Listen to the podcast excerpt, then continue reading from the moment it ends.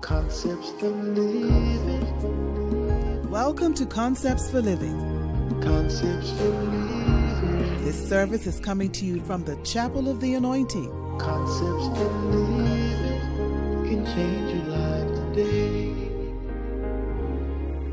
Have you ever considered how much you mean to God? I, I mean, as the people of God, have you considered how much you mean to God as His anointed ones? Well, this is Concepts for Living, biblical principles for contemporary living. I want you to stay tuned because I'll be speaking from the theme Touch Not God's Anointed. Awesome yet solemn admonition. I say solemn admonition. But it's also awesome to think that God would position us in such a place and lavish upon us such love and grace that we become his special people. You know, the Bible says that God said, uh, you, you, you are the apple of my eye.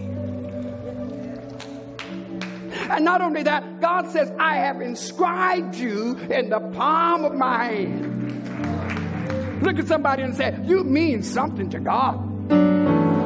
Oh, yes. You mean something to God. One translation has that particular verse, the verse that declares, Touch not mine anointing. Verse 15. Notice in one translation, I believe it's the American Standard Version, it reads like this Do not touch my anointed ones, and do my prophets no harm. Do not touch my anointed ones. It's corporate. It's the body of Christ. It's the whole assembly of the firstborn. Touch not mine anointed. This 105th Psalm of some 45 verses is essentially a historic account of Israel's journey or sojourn in Egypt. And it occurred during the time of Joseph. When Joseph was second in charge in Egypt. In fact, in all Egypt, one translation has it, second in charge in all Egypt. While his people were there. He was the one that had the responsibility for administering to the needs of the people the resources that were needed to survive a famine. That's a long way from a pit. It's a long way from a prison. It's a long way from Potiphar's house. This message is a call to awareness awareness of who we are. You can't depend on society to validate who you are. But even if they don't validate you, you need to know who you are. That's why I love that song that we just sung. I know who I am. Not only who I am, but I know what I am. I am the anointed of God. I want to look out at you and say, You ought to know who you are. And if you don't know for sure, I want to tell you that since you accepted Jesus as your Lord, since you've surrendered your life to Christ, since you walk in fellowship with God, since God is in fact your heavenly Father, since you seek to do His will on earth as it is in heaven, come on, somebody, you need to know who you are. You are worth something to God. Well, they remained in Egypt until the Exodus. In fact, Joseph's family ended up living in Egypt. That's the same man, watch this now, that was written off. Watch how you write off people. When this message is finished, you're going to see not only the worth that God has placed upon you, but also you're going to see that it's dangerous. I say dangerous. To do anything against God's anointed. I know who I, I can. T- I can tell people. That's one thing about me. I just got. I let them have a piece of my mind, and I just that, that one time, one time. One thing about me, folks know who I am because they know I will open up my mouth and at least tell them. They don't have to worry about me as to what I'm thinking because they know no. Because man, I don't care who they are, what kind of robes they wear. I don't care what position they have in the church. I don't care who they are. Watch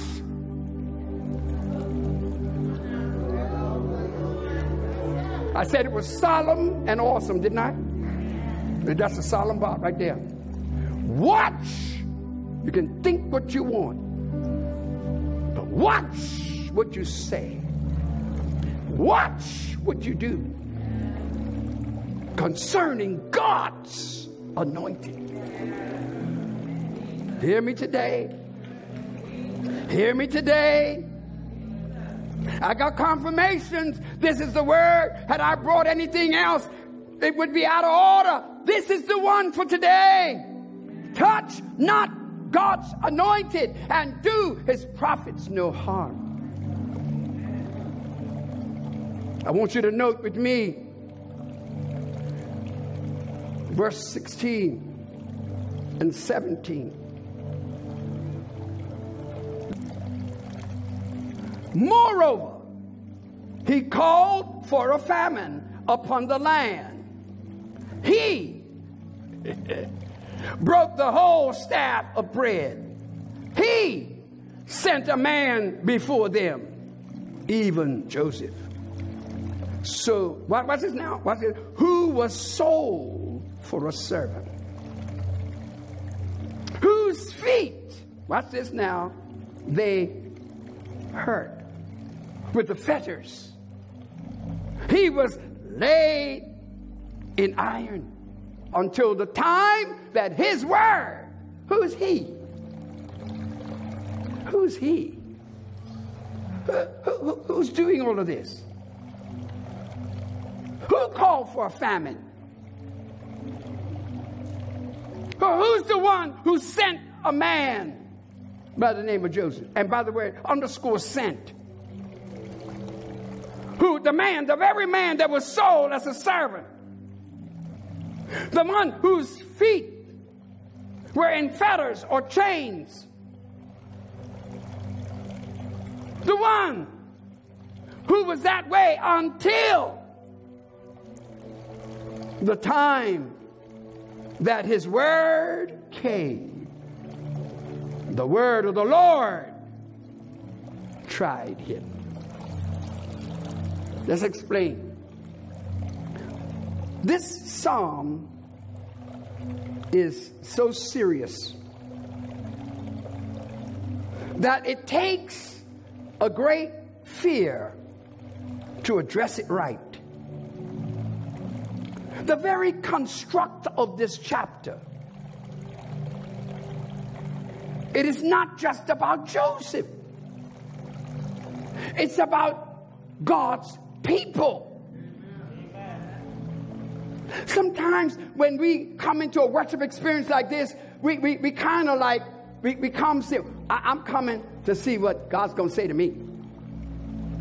Uh, I, I, I, I got to hear for myself.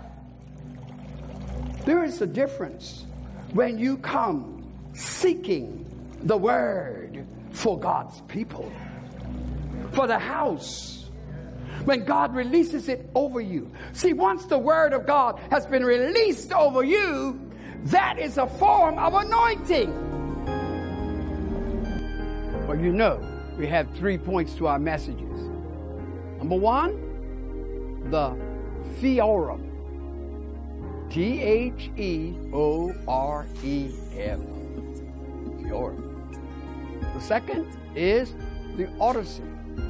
The Odyssey. T H E O D I C Y. And then third and lastly, Theosophy. Listen to this T H E O S O P H Y. Now, they may be foreign to you. But by the time this message is over, you will appreciate each one of these words. And of course, God is still speaking. And He's trying to let us know that in the midst of everything we're going through, He considers us His anointed ones. And He is going to show Himself strong on our behalf. Stay tuned. Be blessed. Touch not God's anointing. I'm going to give you some words. Don't be afraid of them. Here's the word theorem. Theorem. T H E O R E M. Hear me? It means the premise or statement made concerning a proposition not self evident, but is proved by a series of reasonings. That's what your dictionary will say. Are you with me? Theorem. Now watch this now. There are some things about God that will need to be understood to the extent that we don't let somebody else give you their understanding. Because when you do that, it's not yours. Whether it's about premillennialism, post-millennium, whether it's about a millennium, whatever it is, but whatever your, whatever the doctrinal thing, you got to know, and you can know. How shall they? Without a preacher. How shall they preach except they be sent? Because faith cometh by what you hear. And what you ought to be hearing is God's word. Now, listen to me. Now, this is so important. It's because it's a process. When the word of God is released, I remember when we were in Africa and I was preaching there in, in, in uh, uh, Johannesburg. I would utter something out of the word, yes, Abba. And I'd say that, yes, Abba. I'm saying, let me, let me get through it first. Give me, a, give me an amen at the end. No, but they are conditioned to appreciate that when a word is released, that's the time that you have to put your process into action. It means this. It means this. You got to stay with me now. Are you with me? God confirms his covenant. Regardless how long it takes. Even if it's a thousand generations, Pastor it does not change. We change our culture. We change our legislative uh, documentation. We change a lot of stuff. We change our style. Never changed. There is no amendment to this Constitution. The same covenant that he made with Abraham, watch this, watch this, watch this. It is the covenant that is made to Isaac and it's made to Jacob. Did you get that? Abraham, Isaac, and Jacob. And whenever you read about God and you come to that passage say, I am the God of, I'm the God of, I'm the God of, I don't care how you try to break it up and mess it up. I'm the same God, straight through generational changes. I am God, and I change not. And my covenant doesn't change. So the blessing of Abraham is my blessing.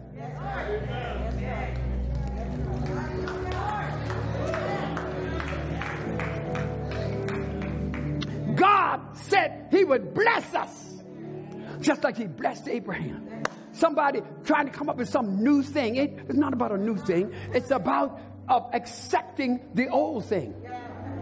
You know, we're talking now about a new normal. Can I tell you what the Holy Spirit said to me uh, the other morning? It must have been around 3:30. And I was in, I was crying out to God about some things, and, and while I was there, I said, God, I just, I just, um, I just want to move into that new normal, Lord. I want to move into that new normal, Lord. And the Lord said, What do you mean? You want to move into a new normal. I'm getting ready to move you into another normal. The reason why we cannot use that term is because a new normal is going to be measured by the old normal.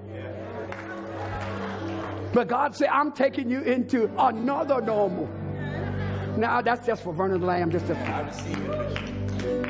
that's not, that, that's not for you. Uh, excuse me for putting that out there like that. Another normal. A normal. Behold, I do all. Shall you not know it? That's right.